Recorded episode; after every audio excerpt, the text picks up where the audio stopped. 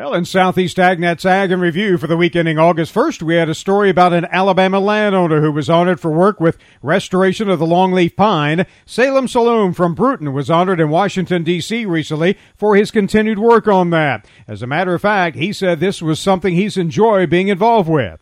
The America's Longleaf Restoration Initiative has been going on five years. Uh, just prior to that time, a wide range conservation plan was made up and we had that in place during this five year time. And so we made remarkable steps forward in getting more longleaf acres in the ground in the last uh, five years. Saloom from Brewton, Alabama, along with his wife Diane and their son Patrick, have owned their tree farm for more than 20 years and have been champions of conservation. His work has been possible through a variety of partners like the Natural Resources Conservation Service in Alabama. We have been using a lot of Farm Bill conservation programs for replanting and managing in our tree farm. And those programs are very beneficial for private landowners.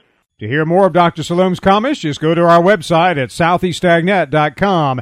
And of course, longleaf pine acres are increasing here in the southeast due to that initiative. Cindy Zimmerman has more. The longleaf pine is a symbol of the southeastern United States, but its acreage was declining for a century until recently. USDA Undersecretary for Natural Resources Robert Bonnie says longleaf pine restoration efforts finally bore fruit as the first acreage increase in 100 years was reported. It used to be a 90 million acre ecosystem. A decade or more ago it was 3 million acres, but today it's 4 million acres and going north. Agriculture Secretary Tom Vilsack says the key to keeping the growth going is encouraging more private landowners to participate in restoration efforts. 80% of the longleaf pine opportunity really is in the private sector and private land ownership. How can we encourage greater collaboration with our private landowners? Florida Forest Service Director Jim Karels says building longleaf pine markets will help encourage more landowners to make the investment in restoration. As we look at longleaf restoration, we really need to integrate and look at how we continue to keep the South's market very strong and grow our longleaf restoration as well. I'm Cindy Zimmerman, Southeast AgNet.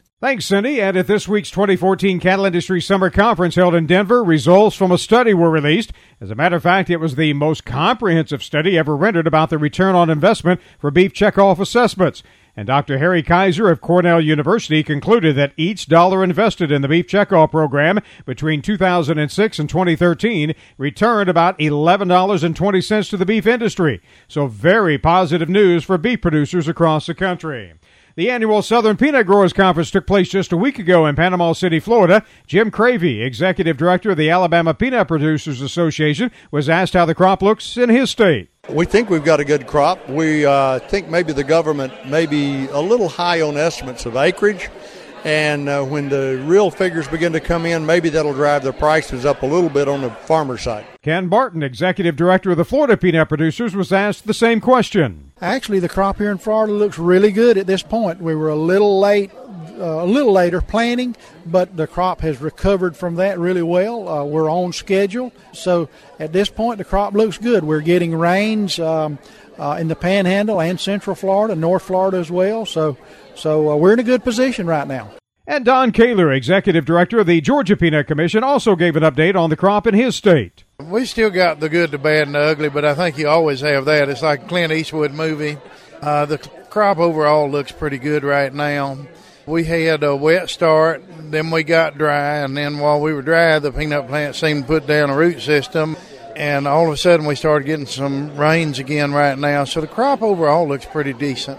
The Georgia Cattlemen's Association is seeking a new executive vice president as Josh White, who served in that position for the past five years, is moving on to the National Cattlemen's Beef Association in Denver. And GCA Vice President Kyle Gillooly is chairman of the search committee. He said with White leaving, they have big shoes to fill. Josh White has done uh, remarkable job of, of leading the way the last five years and, and setting a foundation and a structure for this association. And, and now we're just in search of someone to, to take over the reins and, and keep the ball rolling and keep us moving forward. Gillooly said their review of applicants will start on September 15th, but resumes will be received until a suitable candidate is found. You'd love somebody just to appear overnight, but we understand that we want to find the right person first. And we are in such a wonderful position like I said, Josh did a great job getting us to where we are financially.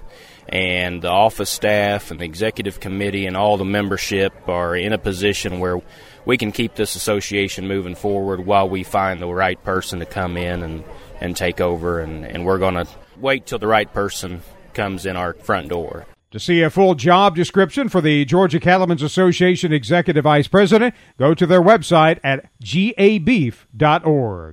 And Everett Griner had a commentary this past week entitled Safety Issue.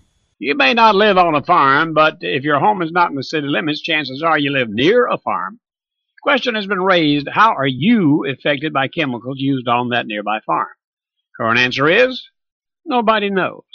Now, before you start losing sleep over it, you may have the answer soon. We all know that spray will drift on a windy day, so how close the spraying is very likely to affect you. What and how much is being sprayed? A lot of questions that need answers. Getting those answers won't be quick nor easy, but they are coming. Like, how deep is your well? How safe is your drinking water? Can you do anything to be safe? Well, there's one thing you could do. You could always move back to town. Everett Griner, Southeast AgNet. And a note that Ag Secretary Tom Vilsack has declared the upcoming week, August 3rd through 9th, as National Farmers Market Week. More on that story and other reports from this past week are on our website, southeastagnet.com. I'm Randall Wiseman for Southeast AgNet.